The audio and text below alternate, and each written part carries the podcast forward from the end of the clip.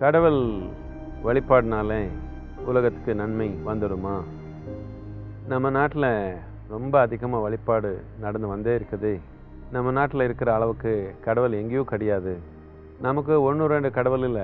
ஆயிரக்கணக்கில் நம்ம கடவுள் வச்சுருக்குறோம். வீதுக்கு நாலு கோயில் வச்சுருக்குறோம்.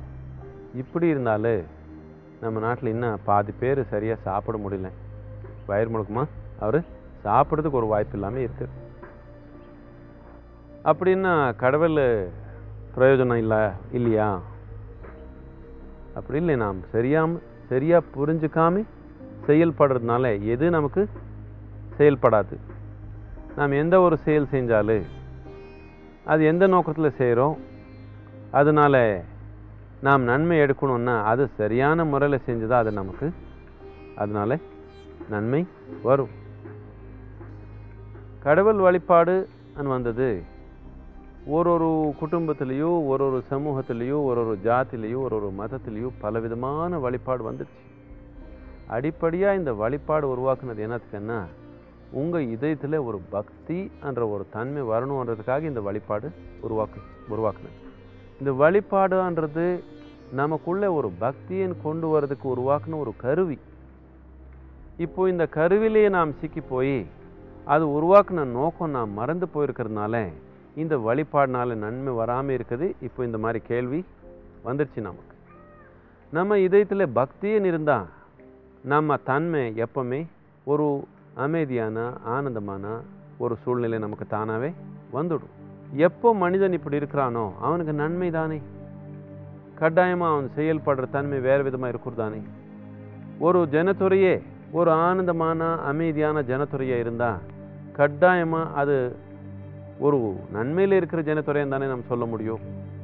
இது உருவாக்குறதுக்காக இந்த வழிபாடுன்றது வந்தது.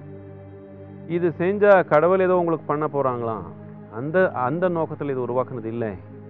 இது செஞ்சால் உங்களுக்குள்ள ஒரு நல்ல சூழ்நிலை உருவாக்கப்படும். இது நம்ம உள் சூழ்நிலை உருவாக்கிக்கிறதுக்கு ஒரு கருவியாக நாம் உருவாக்கணும்.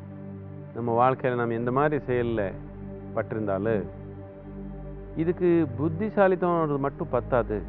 ஒரு பக்தின்றது தேவை இருக்குது. இப்போ உங்களுக்கு சொல்லி கொடுத்தாங்க இந்த பிரபஞ்சம் எல்லாமே கடவுள் தான் உருவாக்குனது நீ இது யாரும் பார்க்கல அவர் உருவாக்குனது. கடவுள் தான் உருவாக்குனது. கடவுள்னா நீங்கள் ஒரு பக்தி வச்சுக்கணும்னு சொன்னாங்க. இப்போ இந்த மரம் இங்கே இருக்குது. இது கடவுள் உருவாக்குன மரம்னா நீங்கள் சும்மா போய் வெட்ட முடியுமா? இது வெட்ட முடியாது. ரொம்ப தேவை இருந்தால் தான் இது நாம் வெட்ட முடியும். உங்கள் பக்கத்தில் ஒருத்தர் இருக்கிறாங்க. அவர் பார்த்தா அவங்களுக்கு பிடிக்காது உங்கள் மாதிரி இல்லை அவர். ஆனால் இவர் உருவாக்குனது கடவுள் தான் சொன்னால் இவர் கூட நம்ம சண்டை போட்டுக்க முடியுமா? அவர் கூட நம்ம வெறுப்பு வச்சுக்க முடியுமா? ஒரு எளிமையான மனிதனுக்கு அவனுக்கு தெரியாமையே அவனுக்குள்ள எல்லா விதமாக எல்லா விதமான நல்ல குணங்கள் உருவாக்குறதுக்கு இந்த பக்தின்றது ஒரு ரொம்ப நல்ல கருவி. இந்த பக்தியன் உருவாக்குறதுக்கு பக்தியன் கொண்டு வர்றதுக்கு ஏதோ ஒன்று செயல் தேவை அதுக்கு. சும்மாவே அப்படியே உட்காந்து பக்தி நிலைக்கு எல்லாருனால வர முடியல.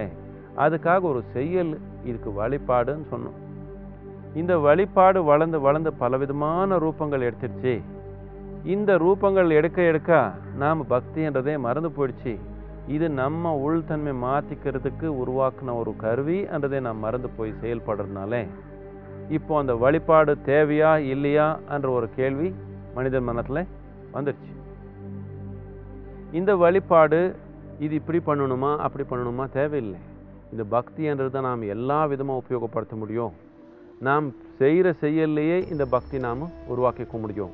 இது கோயில்லையே போய் பண்ணணும்னு தேவையில்லை. அங்கே நமக்கு நல்லா இருந்தால் அங்கே பண்ணிக்கலாம். இல்லை நமக்கு போர் நம்ம வேலை செய்கிற ஆஃபீஸ்லேயே நாம் பக்தியாக செய்ய முடியும்னு அங்கேயே பண்ணிக்கலாம். இல்லை இந்த மரத்து கீழே உட்காந்து இங்கேயே நம்ம பக்தியாக இருக்க முடியும் இங்கேயே பண்ணிக்கலாம்.